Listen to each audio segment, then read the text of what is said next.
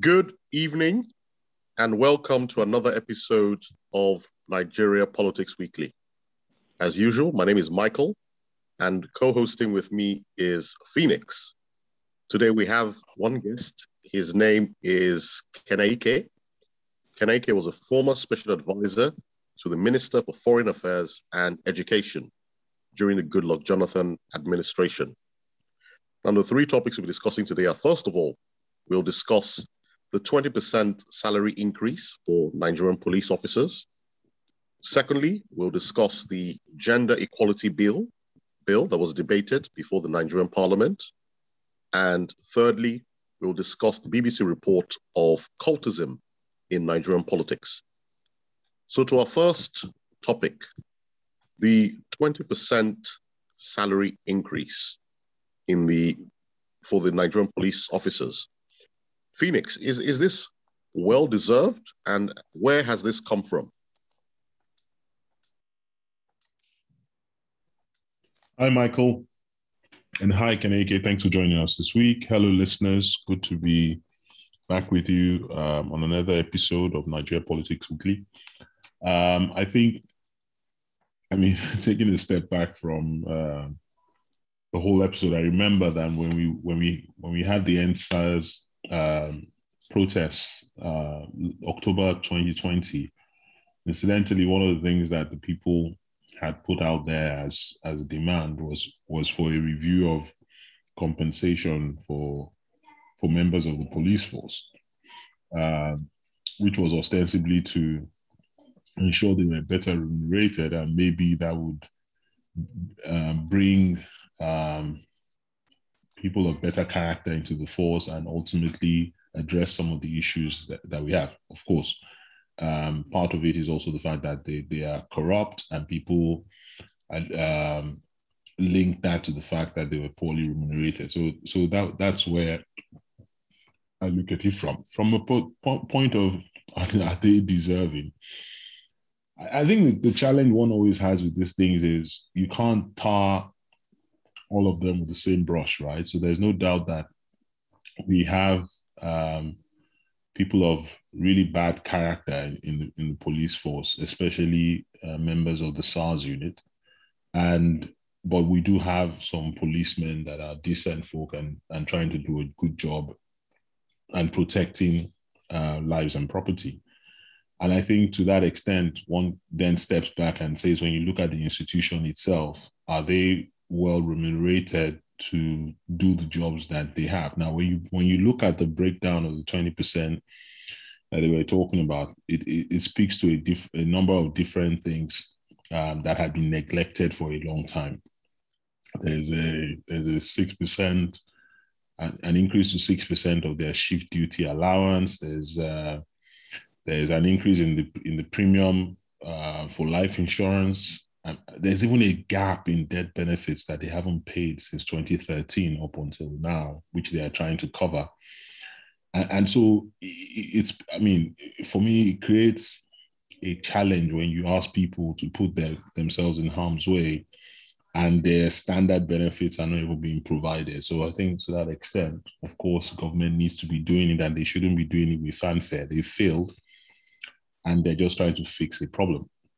But then again, when you when you look into it, you wonder whether it's just another political posturing. Because number one, you're hearing that it's only just gone to the um, to the Federal Executive Council for approval. They've approved it, but it wasn't in the original budget, and they're planning to put it in a supplementary budget. And even if they do get around to doing that, before they even get there, they, they, they were talking about the accountant, the auditor general having to audit first before they decide what to pay. So this may not even happen in the in the timeline of the Buhari presidency, but they will have scored cheek points and said that oh, they they, they look to increase police salary. Ma? Okay. So um um I think for that reason, when, when I put all of it together, it, for me, it's not a question of whether they deserve it or not. For me, it's a question of government um, doing the right thing by. No, no, no. I don't know why your phone is not on mute. Can you go on mute? Can I get you mute mute your mic? Okay, yes. Carry on, Phoenix. Sorry. So um, I think it's not a, a, function of whether whether it's deserving or not. I think it's more of, I mean, number one, the the the, the pay structure is is not right, and a lot of benefits have not been done in a long time. But for me, there's a bigger question around the structure of the Nigerian police force, which I simply do not agree with, and I've said several times, it is not fit for purpose. We cannot have one central police force, and until that is addressed, issues like raising the the pay structure or the pay level is just political posturing as far as I'm concerned. It Doesn't really address the issues that we have. Thank you, Phoenix. I just need to ask you a follow-up question because you raised one of the points that also seemed to bother me. The fact that 13 billion was allocated for outstanding outstanding death benefits I know some of us live in the West, and because of that, we're used to things being done uh, properly. But isn't it disturbing that they are telling us that officers die on duty and their families have not been paid for years? Is is what what is going on? Is is that not a problem in itself? Michael, it's unconscionable. That's I mean, when I read it, I was just I was just shocked. I mean, bear in mind that we've, I mean, they, they, they're saying that since 2013, that's eight years. So there have been two um, presidencies, and this current president is in his second term. how do you, how do, I mean, how do you expect people who see their comrades fall and, and their families are ignored and and and left without any benefits anything to look forward to? How do you expect the, the people who are their um, fellow officers to continue to put themselves in harm's way and and you know knowing fully well that this can happen to them as well? And then you can't I, I would never be one to justify bad behavior. So i mean bad police officers need to be uh, dealt with they need to be prosecuted but you should not create situation where bad characters are then um, I mean, see these things, and then it ju- it justifies in their eyes the things that they do that create the kind of society that we have today. The word for me is unconscionable. I mean, for the for for the leaders that we have to let this have have been in place for this long, for, for this to continue, and and I, I I really don't know what to say. Seriously. Thank you, Phoenix. No, I was very disturbed when I saw that. I thought, oh, wow. So since 2013, and this is the point I bring in uh. Kaneke, I have two questions for you. The first is you were obviously an appointee of the Goodluck Jonathan administration.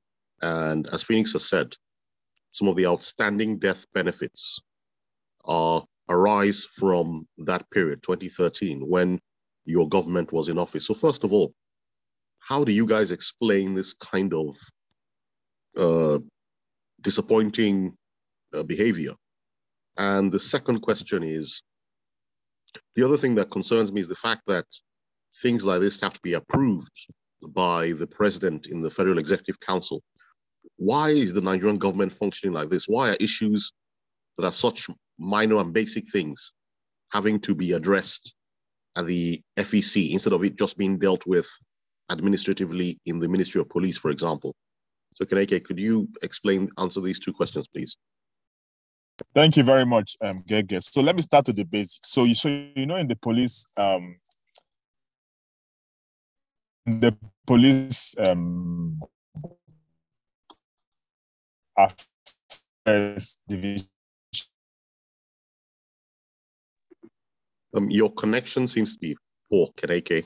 Uh, are you able to move to somewhere where we can get some? We can hear you better. Sunny salaries. Are you hearing me? Oh yes, we can hear you better now. Can you re- start again? Because yeah, I was saying that. I don't know if you remember Caleb Olubolade. He was the Minister of Police Affairs. You remember him? He was from Ekiti State. So I, I really can't speak to why these death benefits are being owed, but I know that in the police in police affairs, so police affairs is basically in charge of the administration of police officers. Now, I'm surprised it's the Minister of Police Affairs that is bringing up this proposal because what is this is meant to be brought up by the Police Service Commission. The Police Commission is in charge of the administrative quarters, promotion, employment of police officers. So I don't know whether he worked with the Police Service Commission to do this. So I can't really speak to it because I don't know much. I think the chairman of the Police Service Commission during that time was Mike Okiro. Um, it was um, this man from Edo State, Parry Osayande, and uh, Mike Okiro. Now, so I really can't speak to why there are owing debt benefits for for this long. Now, the question I want to find out is, which I've been reading up, which I went to research, is is this the death benefits as per the insured or the death benefits from the federal government? So there's generally an insurance that all policemen cover, which you can see if you saw in the article, there's an increase in their insured benefits. So I need to, I don't know which exactly how, because I'm surprised that they're owing death benefits. It's kind of shocking, Nigeria. Um, um, so that is uh, that is it. Now, when you talk about the Federal Executive Council, so unfortunately for you, which is why people shout about restructuring and everything, you understand that um, the issue of security is strictly at the exclusive level. So the federal government is in charge. Now, for anything concerning budgeting or approval over 50 million, the Federal Executive Council has to take place, has to take precedence. That's what the rule states. So the minister has to has to bring it to the Federal Executive Council for it to be approved. Now, the NSA can do this. The NIA can do can do that too. But you know, because it's a Minister of Police Affairs, so I guess that that responsibility falls to him directly. Now, to what what was your third question? Sorry, Gege. No, there were only two questions, but the first question is, why did your government not deliver on the death benefits in time. You you seem to say you two are shocked, but that's not. Really I'm shocked. Yes, I'm, I, I mean, I, I, wouldn't know. I was in foreign affairs and education. I wouldn't know what Caleb Olubolade was doing. I mean, he stayed there for four. He stayed for a while, then resigned to go and contest elections in Ekiti State um, with Fayose. So I, I mean, I really don't know, and I'm surprised this is just coming out. You know, because I don't know. People didn't complain about it. There was no outcry maybe the widows or the families of the 5,274 officers that had died didn't say anything. I'm just a bit confused. Was there was there environment? I, I mean, I'm confused that nobody spoke about this. Do you understand? Because if my papa is a police officer and he dies and he's not being given his death, I will be shouting every day on TV. It wasn't even so. I'm I'm totally surprised, you know, on what happened. You know, so I I, I don't know, man. I won't lie to you. I don't know. I didn't I didn't know about this. So anyway, so so I mean, part of the reasons why um is the EndSARS, but even beyond the EndSARS, I don't know if you guys remember a scandalous documentary channels did on the police um police barracks and police college in Wudil Kano. Does anybody remember? Oh yes, I remember. I remember that yes, incident.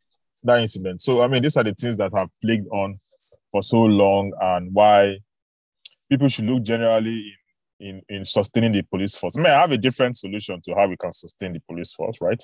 We should do um, CSR, like something like what Lagos State does, you know, the Lagos State Security Trust Fund. The federal government should have that. How many police officers do we have on the payroll? How many police officers are posted? I mean, they increase their digital allowance, which is good. Um, we should look at how better ways of financing our our policemen, you know, because they bear the brunt, you know, of security in Nigeria. Then even the issue of, I don't think increasing their salaries will stop it because I guess, I guess the issue with the police in Nigeria is a, it's a mentality thing. These people are just, I don't know, they just, they're not, uh, I, I mean, I rather we employ only graduates as police officers, but that's a discussion for another day. Thank you. Thank you, Kaneke. Let me bring in Phoenix. Maybe you can clarify because Kaneke says he's a bit confused that was was it insurance payments that were due or was it was this money supposed to come from the federal government's budget? Because it's it's I do think it's strange because shouldn't they shouldn't this be basic life insurance that insurance companies should be paying as opposed to the federal government? Phoenix. So I think I mean Kaneke is right. There, there are two separate things. There's the there's the life insurance um, that's in place, and then there are death benefits that are provided by the government. So my reading of it is that it's the it's the death benefits provided by the government that have been that have not been paid. That's what you need appropriation for, because the standard premiums are, are already part of your regular regular uh, budget and you and you pay that. So what they were saying is that the premium they're looking to increase the premiums and continue continue on that course. But the death benefits, that's where things usually get stuck in governments in Nigeria. These are things that they need to pay normally as a cash out by the government. And that's where things get bogged down. It's either somebody has um, uh, put their hands in the till and, and the money has disappeared, or somebody has tried to play fast and loose with, with what has been released to them, or maybe the money is not released. I mean, especially with all of these times that that we've seen that the there's been a cash crunch in the government. So my reading is this is the this is the part where the government is supposed to make a, a cash payment to the uh, dependents of the deceased that has that they've not paid. It's the same thing that we see with with the back pensions that that exist. So before they move to the uh, the, the pension reform plan and and and the one that goes to the PFAs and all that, there used to be a pension scheme that they were supposed to accrue for and pay people directly from the purse of the government. That also gets into trouble because whenever you have a cash out, there's always somebody there to go and uh, uh, to go and do something dastardly with the money. So that's that's where we're struggling. And I think, I mean, to Keneke's point about uh, people not not crying out or calling out, I don't I, I don't necessarily subscribe to that because bear in mind that we're talking about people who are who are not privileged. So how many of them would have access to the media to be able to do so? And even if they are making the noise, I mean, you may simply not you may simply not get into the mainstream. But the fact remains that even the government themselves are coming out and admitting to the fact that they have been negligent.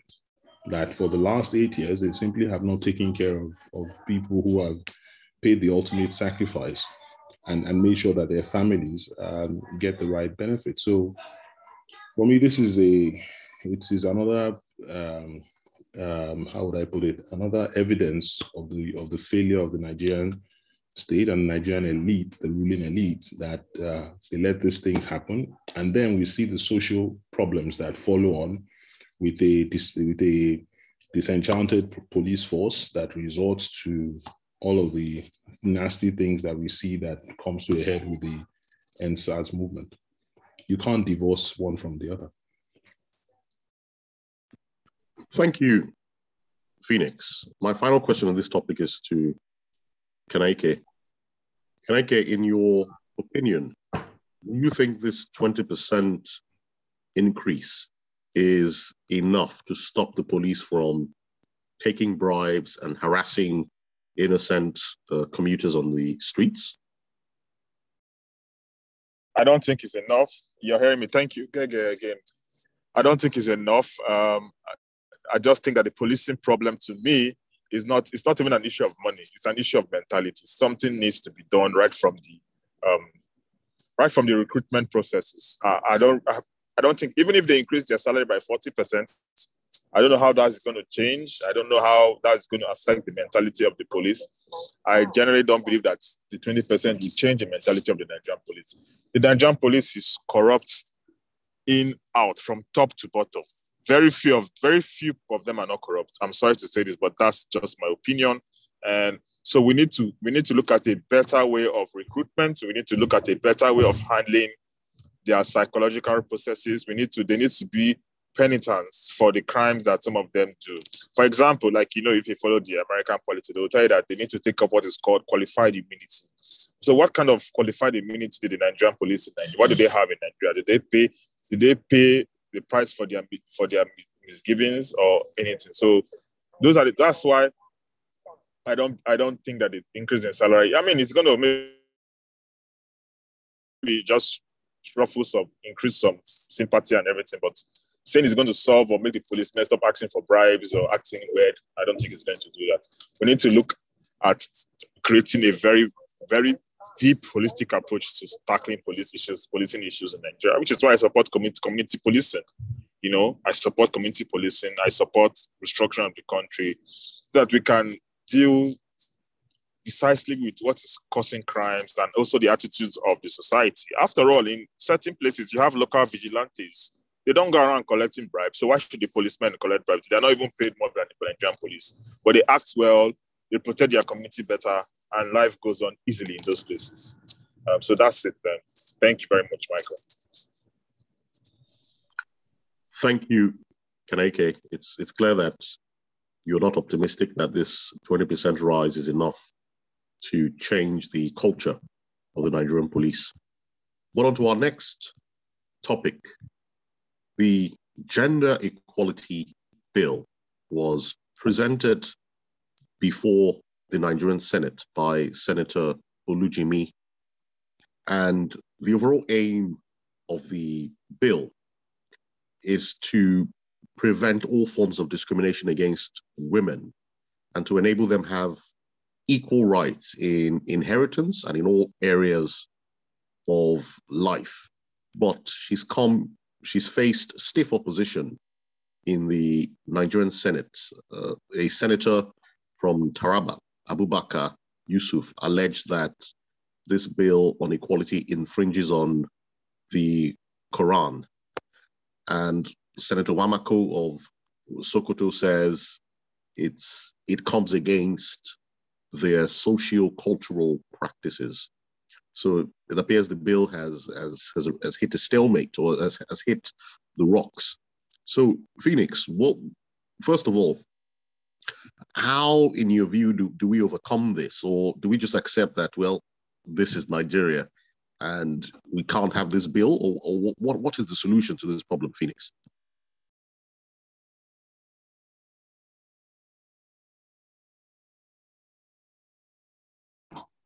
Thanks, Michael. Um, I think the short answer to your question is no, we do not accept this, and we, we will never accept this.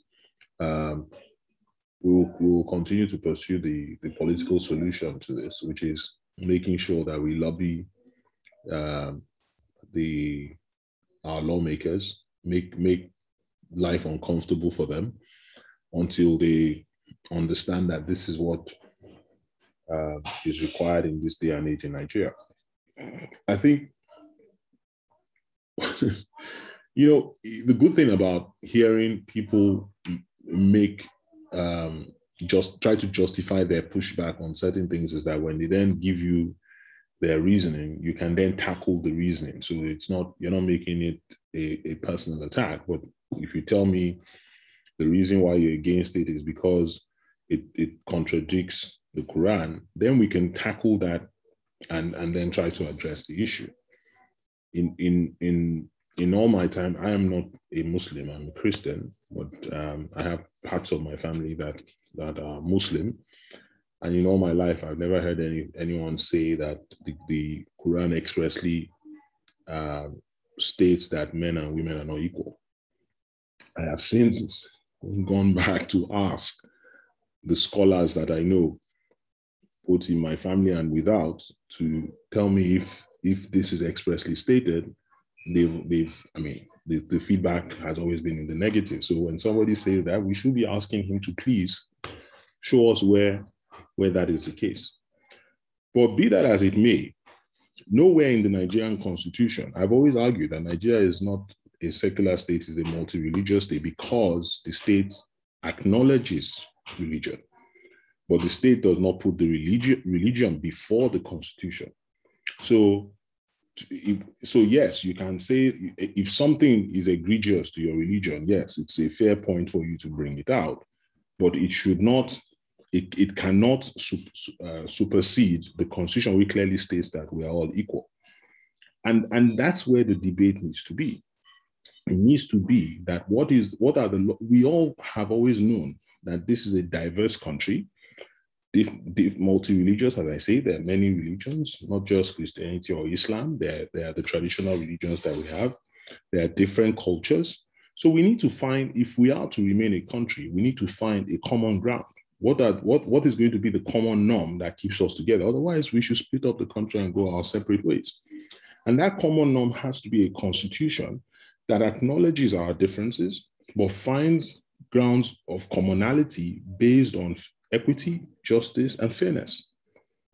And, and it is on that premise that it, it has to be, it has to be that gender equality should not even be something that we're debating.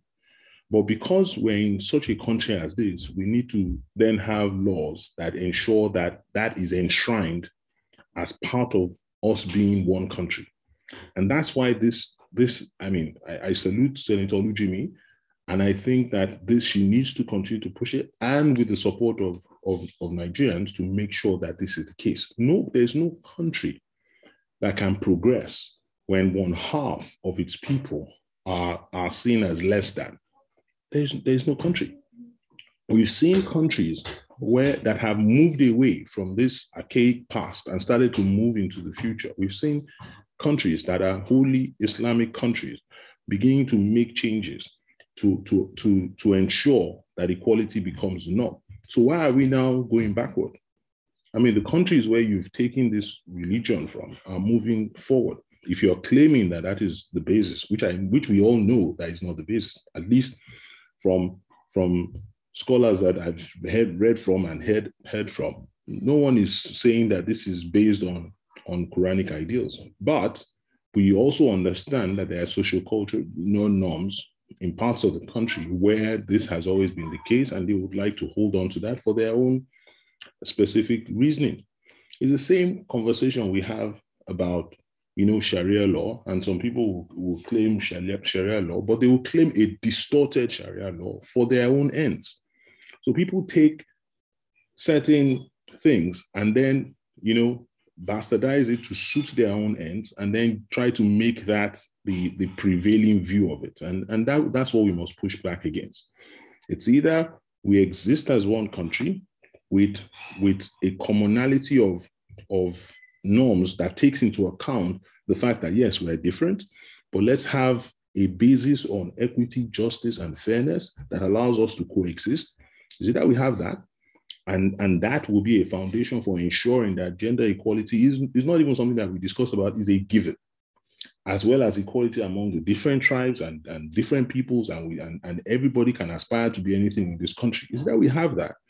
or we restructure the country away, or we separate entirely. We have to make those choices. And I'm hoping that this conversation that is being had doesn't, doesn't go away, but that we continue to keep the pressure on and use this as one of those things that really trigger the, the restructuring of this country and the conversations that need to be had to, to, to really move us forward. It is, it, is, it is beyond the pale to even be hearing this kind of gist. Thank you, Phoenix. Let me bring in Kenaike.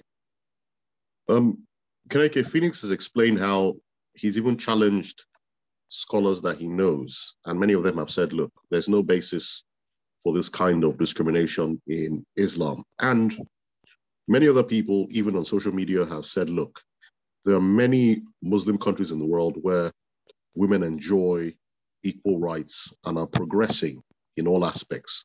So what is it about Nigeria that seems hell bent on imposing uh, discrimination on women when they could easily look to progressive countries to adopt their their their more progressive um, type of Islam? Why why is, is Nigeria different, uh, Kenaike? Um, thank you very much. So let me start with uh, with with uh, thanking Senator Biodun Olujimi for passing the bill. Now, if you read the story, I mean, she's someone I've met before. She was a deputy governor to Fayose.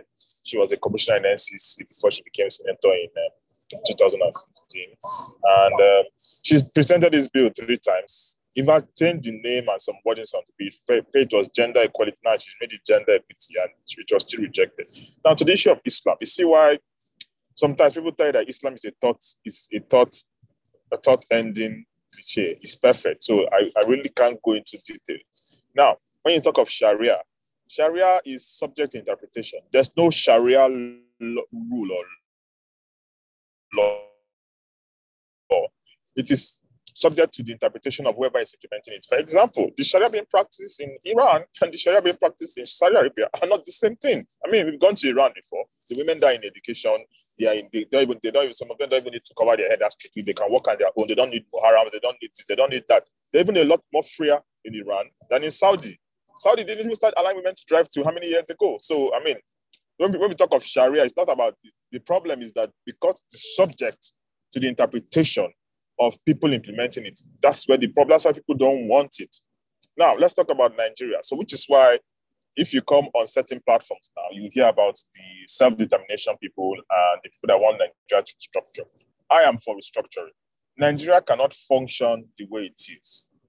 Nigeria is not functioning. And one of the clear, one of the biggest examples of that, of, of it is this issue of gender equality, this bill that we are doing be passed, because whether we want to agree or not, politics, culture, culture and religion, sorry, always interfere with people's politics. It's not only in Nigeria, it's done in America. I mean, if you left to certain people in America, America will be a Christian state. I mean, you see what happens in America. Okay?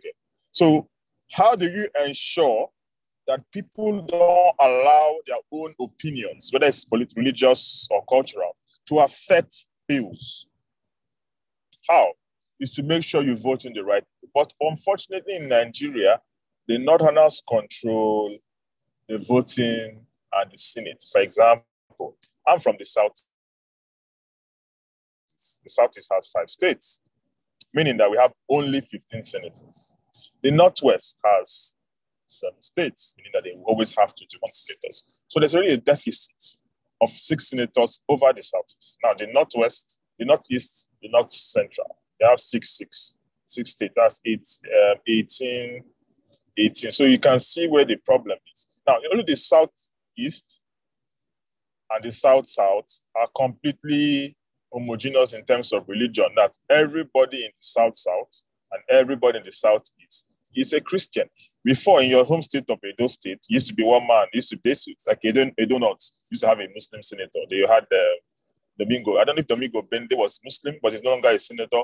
Um, down you have Francis Alimikhena. Now, before you have one senator, uh, ah, forgotten his name from that Auchi side, this Dubai or something. I've forgotten his name, but those are the places that used to produce the Muslim. But now it is wholly homogeneous. So in the southwest, you have it. We have maybe plurality of Christian senators, maybe just maybe just one advantage. Same thing in North Central, you have more Muslim senators.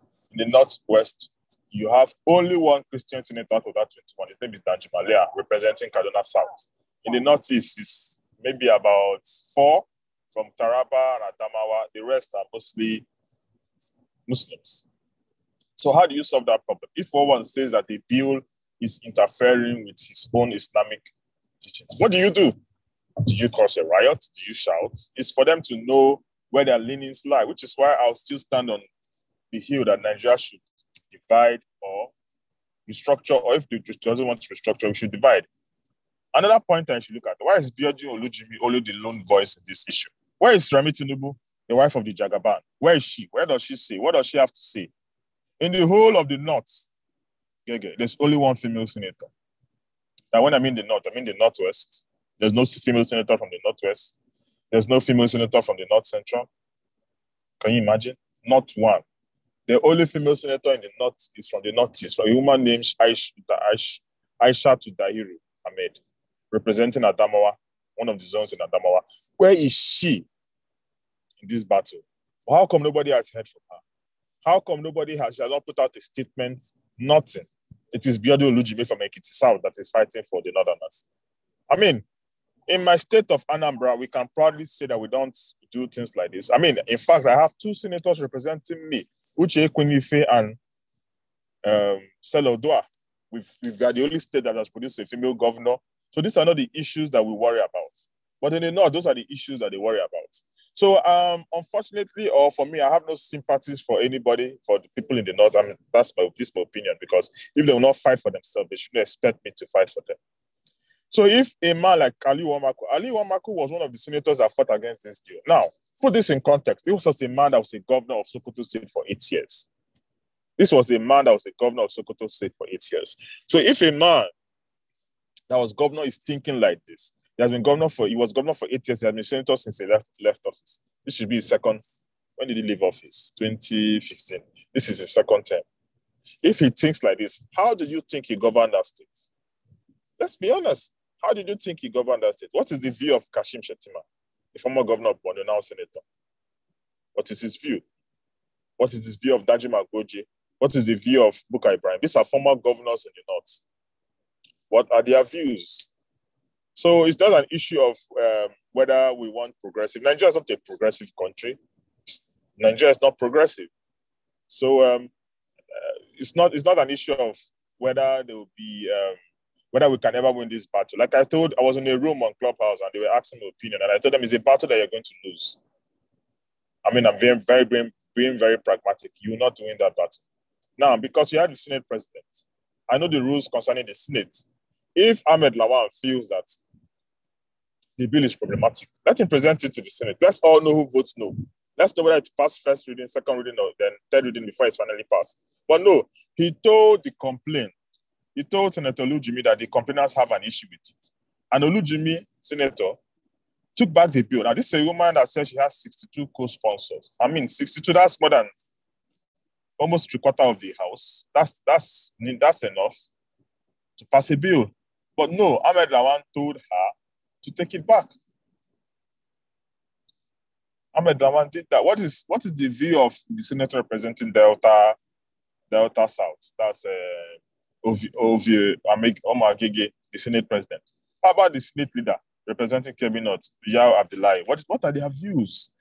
So I cannot, we, we in the South, we cannot cry more than the bereaved. If they say they will not pass that bill and fight for it, then I mean, I, I reserve my, I reserve my, my sympathy because this is where we expect the northern leaders, the women in the north to fight. You don't want, you don't like what is good for you, but if they're going to choose their religion over things that will benefit them or things we call human rights, who am, it, who am I to complain? But the only thing I have to say is that this is one of the reasons why Nigeria should restructure. This is one of the reasons why Nigeria should change its path because the current structure of Nigeria now is not working. If simple bills like this cannot be passed, then we're just joking in that country. Okay, okay. Thank you. Thank you, Kanaike. Phoenix, Kanaike says this is a battle that will be lost because Northern senators or the majority of Northern senators will not support the bill. And he's highlighted examples of Senator Lawan, who's the Senate president, uh, Kashim Shettima, uh, Aliyu Wamakko of Sokoto, and many others who he says have all gone quiet or seem to be subtly opposing the bill. So, do you agree, Phoenix, that this is a battle that is lost? Like I said earlier, I don't agree that it's a battle that is lost. Um, um, I mean, when I look, when I read the report, of course, I mean, it's easy to say um, a senator from Plateau State, which is not central, would naturally lean towards supporting such a bill. But yes, Istifanus Gyang did did speak up in favor of the bill, as did Stella Oduah and uh, uh, a, a, female senator from Akwa Ibom. Um, so for me, it's not a and I don't think it's a north-south issue. The bill is called Gender Equality Bill or Equity Bill or whatever you want to call it. For me, it's it's it's. I mean, the original name was Gender Equality Bill, and that and that's is a bill that speaks to ensuring that every Nigerian woman, not just northern Nigerian women, are seen as equal to Nigerian to their male counterparts. So for me, and, and this is not one thing that we're going to make a north-south issue. It is going to be a Nigerian issue because it leads, it has a knock-on effect on other things. We, Nigeria has a problem with, with, with equity, with justice. We see it every day. We see people, we see people who are poor not get the same justice as people who are wealthy. It is part of this problem we see people in, in certain parts of the country where we have to be saying that, oh, the next president of this country should come from the Southeast, as, as though it should even be a, a subject for debate. So for me, gender equality bill is a, a strand in all of those different um, areas that we see inequality in Nigeria. And so we must speak out in favor of this one so that we can then use that as a domino effect to solve all the other problems that we have in Nigeria. Keneke mentioned um, Senator Remi Tinubu, and I'm, I'm not, I, I, I, mean, she's not someone I, I hold in her in, in any regard. I mean, so I'm, I'm not surprised at, at the positions that she takes and, and the fact that she doesn't stand up as one of the very senior female senators and somebody married to the national leader of, of the APC who would have some sway in, in at least getting this, this, this done. But the one place you heard her voice was when Ahmed Lawan was asking Olujimi to who has support, who has been working on this bill since 2019, to go back and consult again. And she supported that motion that it should be stepped down and go back to consult again. So I mean, you know people for who they are and, and you know their positions. You know this same Remi Tinubu who has been caught with a hot mic saying all sorts of um, um, um, um, nonsense talk about about people from the southeast and all of those kind of things. So those are not the kind of people that you expect to step up here. But I'm but I believe with the pressure from the Nigerian people that we we I mean we can bring enough pressure to bear to ensure that this is not a lost cause and that this this this gets us there. And and so there are enough senators in that in that house who can who pressure can be on to to ensure that this happens. So it's not a lost cause in my view. Thank you phoenix. Uh, time is up summer's up for so we need to go to the next topic but i suppose the your point is that this is not a north south issue but unfortunately, in the Senate, whenever these bills come up, it splits into a north south issue. So I suppose the point is, even if you don't want it to be, it always seems to end up that way. The, point I'm, the point I'm making is that there are people from the south who also don't support. O- Ovie Omo-Agege is from the south. I didn't hear him supporting. Remi is from the south. I don't hear her supporting. So that's why I say it's not a north south issue. It's a political issue. So you just have to find the right political levers to ensure that you get the right support to make it happen. Okay, let me let me ask uh, Kanaike then. Kanaike, do you, do you agree with them uh, with Phoenix that this is not a north-south issue? Um, so what I say is not a north-south issue. Like I said earlier, bills are passed basically on cultural and religious beliefs. Even in America, I mean, you follow what happens in America now. I want to ask a question. He mentioned Istifanus Gyang. I know, I know the daughter. He was a former policeman, police commissioner. I know the daughter of that man. Uh, so he's a Christian. So I want to know how many Muslims came out and supported that bill. How many Muslims came out and supported the bill? How many? The, unfortunately, again, like I said, there are more Muslims than Christians in the Senate, which is understandable. There are more Muslims than Christians in the Senate. So why is it might not be a North-South issue? It is a religious issue it is a religious issue. So how do you solve religious biases in Nigeria? It is a lost cause. And let me give you why I say it's a lost cause. Let's talk about the Child Right Act. How many states in the north have domesticated it? How many have domesticated the Child Right Act? How many? Tell me. How many states in the north? You know, I mean, were you not, Gega, you participated in the campaign led by that lady on Twitter. What happened? Did not result to insult, mind your business, all those things. Please. So that's, I mean, Nigeria is Nigeria is what it is, which is why I said we should go back to restructuring. How many people supported it? And Olu, Senator Olujimi has presented this bill three good times. Three good times. Even when Bukola Saraki was the Senate president, like, who's someone who is more even more level-headed, he couldn't even put it to a vote.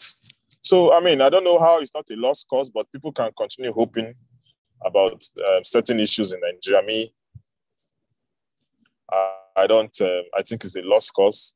I think that maybe the Senate should spend their time on doing things that everybody will agree with. Because in Nigeria, you can see how we govern here, how we live here. People are always, always biased towards their religion. I mean, I don't know what we can do about it. And I'm not going to fault it as a Nigerian problem, right? I'm going to look at it as a as a um, as a opinion problem. I mean, I, I, I uh, we discuss American politics a lot. You know how I feel about certain issues, but it's the same thing that happens in Nigeria. People who have very, very strong views. I don't know how we can do it, but for me, it's a lost cause. Um, maybe in the next Senate, 2023, if they have a more reasonable Senate, if they have more reasonable senators, they should fight. But these are things maybe the feminists should wake up and start fighting for. They should play their politics right and stop looking for um, unforeseen enemies. This, is, this is the real enemy. This ain't happening is the real enemy. Thank you.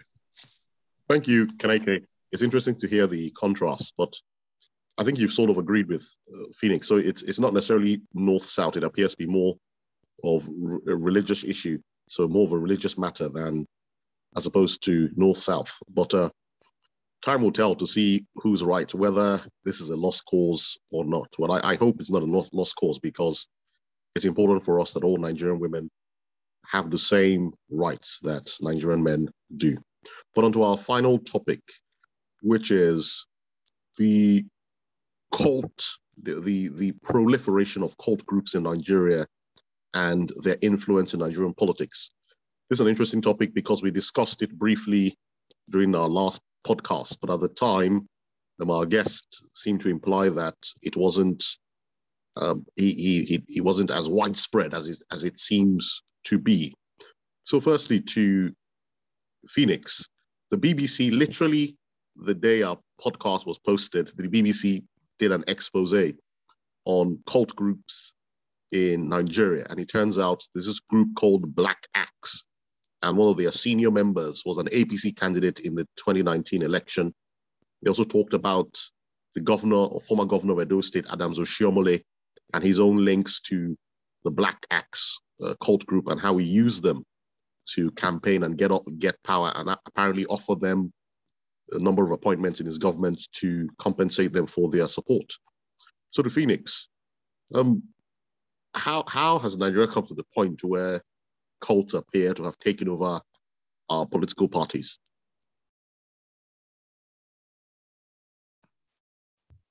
Michael, I, I think it was inevitable, right?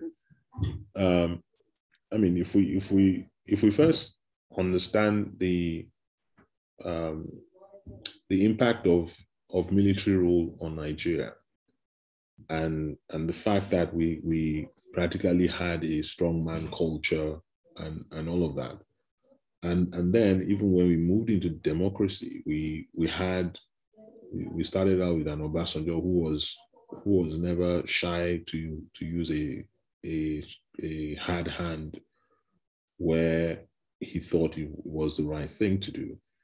And of course, we we saw how uh, elections were fiercely contested and how it became how being part of government became the number one game in town, and and all sorts of characters um, got into it, and it became a do or die affair for them. So for me, when you look at Nigeria's antecedents, it's I mean it's a surprise that it's even only just coming to light now because they were quite prevalent in, in all of our institutions of higher learning, especially in the South, across the board.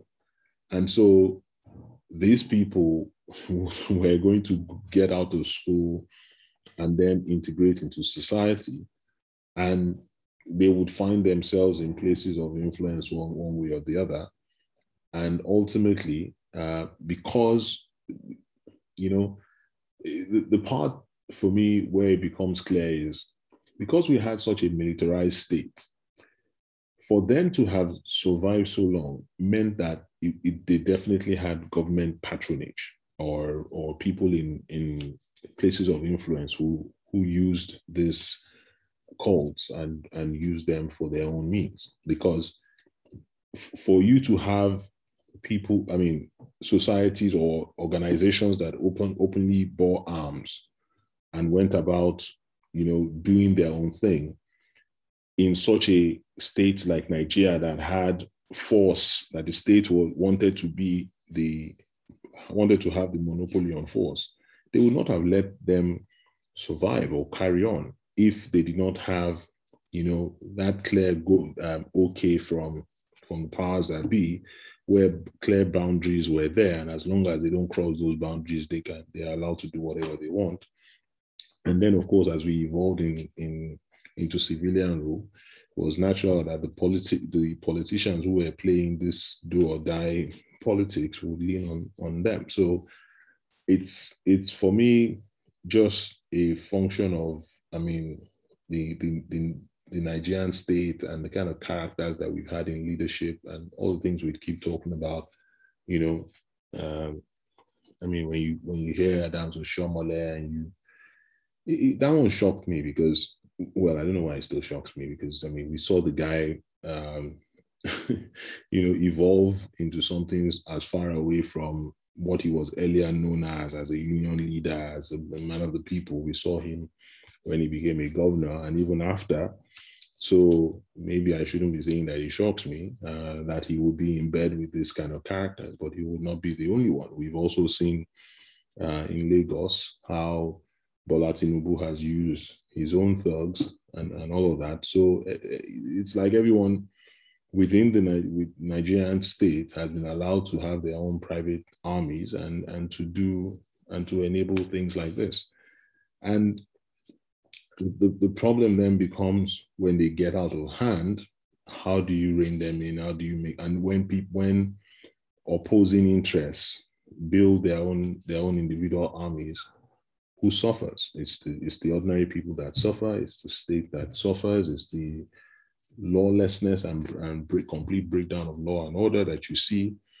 It's the co-opting of uh, the law enforcement agencies. We talked about the police earlier. I mean, we we, we see them. Um, I mean, if you anyone who watched the documentary would have seen how they are party to this. So it, it, it just shows that the the caliber of leadership that we've had has been very poor. And because their view has always been to capture as much of, of, of the Nigerian states with their rentier mentality, they've obviously allowed these uh, characters to run free. And, and now it's a problem that is bubbling to the surface. And we're now seeing them having found their ways into places of influence. It's not a question of how do you root them out. That's going to be the that's going to be the challenge that Nigeria is going to face going forward. Because all of, I mean, if you also look at our political structure, a lot of the political leadership has been held by the older cadre. I mean, much older cadre. So the Buhari's and his generation, they're all dying out, they're all leaving. and what is becoming clear is that those who are taking their place are these guys who have been part of these societies and who have found themselves, you know, raised up into into different fabric of the Nigerian state and yeah, practically handing over the country to to brigands and I mean, I mean, it reminds me of that that famous uh, uh, phrase, "Barbarians at the gates." No, they are not. they're already in the palace. at this time, it's, it's crazy.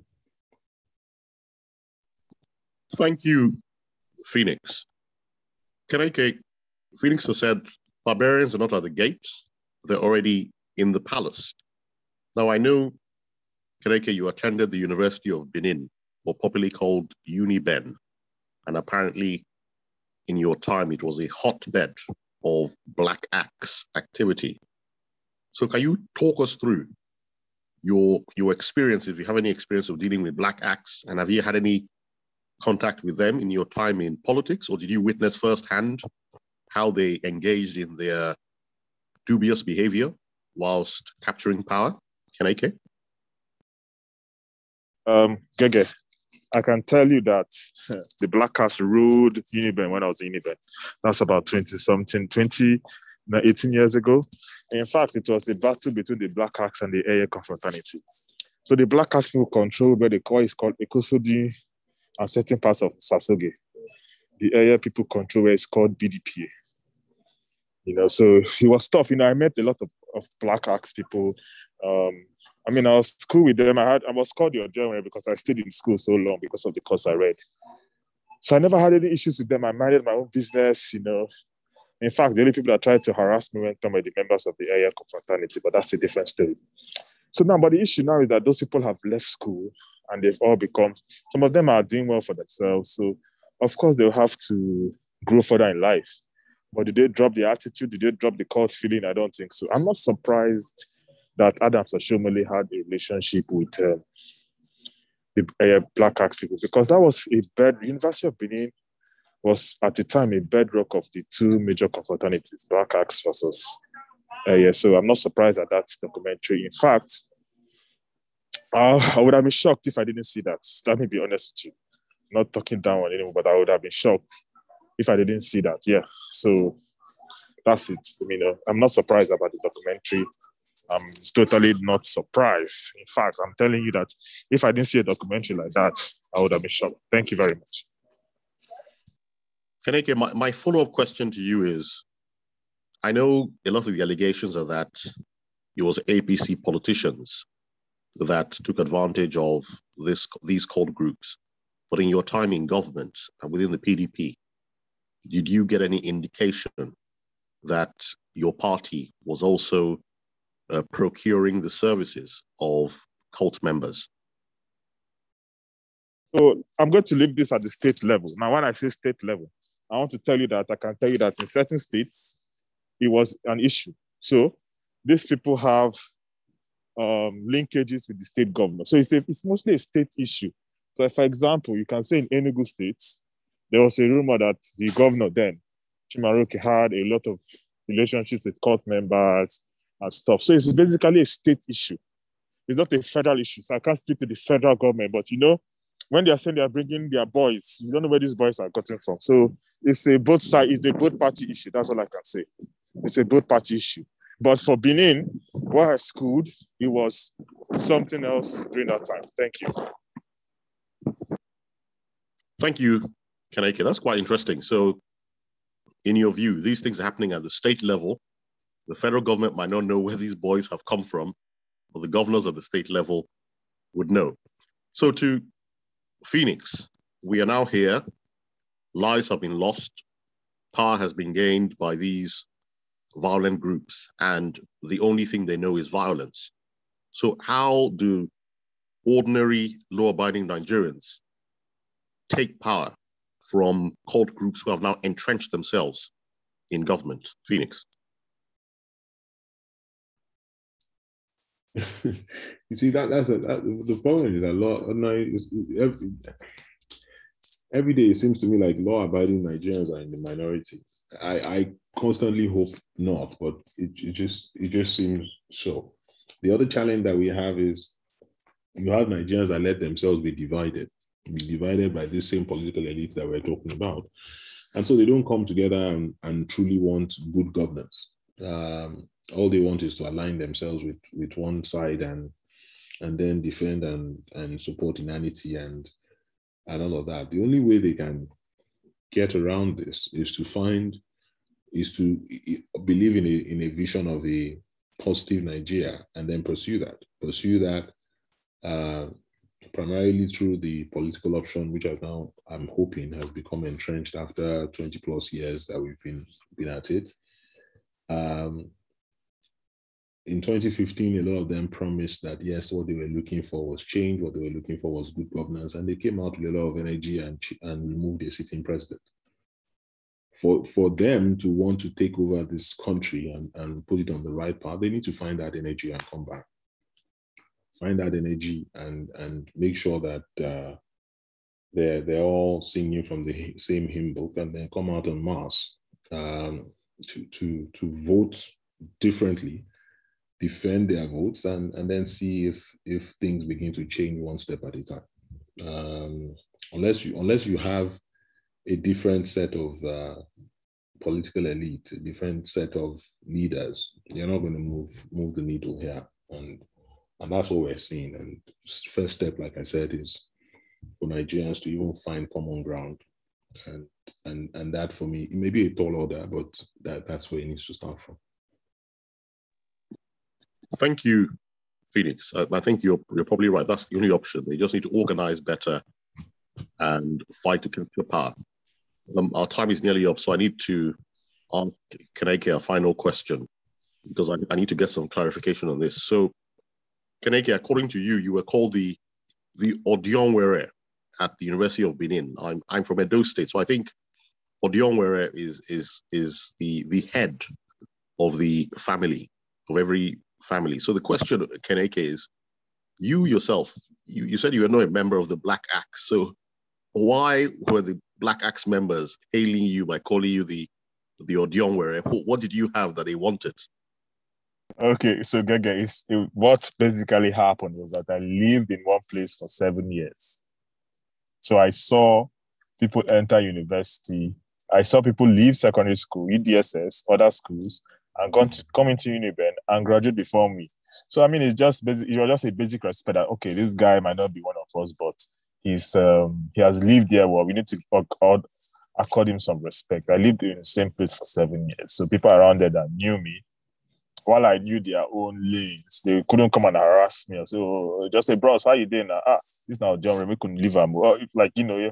So that's basically what it was. You know, the explanation to me was that John was the oldest person in an area. That's what it meant, not really the head of the household, if I if I recall correctly. What I was explained when when they, when I asked them what it meant. You know, just to piggyback on what some of the things um, Phoenix agenda Phoenix said, um, so I mean, we have to organize better. You know, like uh, Gege, you know my you know my views on this. I'm a pragmatic person. I don't go around crying. I just know that if I lose an election, I need to organize better. So I, I implore everyone to maybe start find, start being political. Start finding out what happened. Start knowing your rep member, your House of Assembly member, your Senate member. As long as Nigeria as an entity keeps on surviving, I don't think Nigeria is going to survive more. I believe that Nigeria is going to crush the weight of injustice. But as we are moving on, we need to also play both ways. Find out who are the people. Find out like you know you're you're from where you're Benin, right? Gege. So your senator is most likely Clifford Ordia. Do you speak to Clifford Ordia? Do you speak to Martin Urhoghide? Do you write Francis Alimikhena? Do you write them? Do you speak to Clifford Ordia? He's a reasonable person. You know, we should find out all those things. You know, I don't know what local government you're from, but you're most likely being represented by, are you from Ovia North or Ovia South? Or are you from uh, Ikpoba? You know, so those are the things that we should find out. We should find out who are representing us, write to them, be more interested in what they do. Then we can get things better. But if you stay aloof and don't care and say it doesn't stop you, well, I don't know what to say. Thank you very much. Thank you, Kaneke, aka the Odionwere. I'm actually from Edo South, from Benin City to be precise, from the Oloke family of Benin. So yes, my senator is Senator Matthew Urhoghide. But I think I agree with yourself and Phoenix that Nigerians need to organize better. When you lose an election, yes, be upset, yet mourn, yes, mourn, but mourning does not change things. You have to organize uh, better.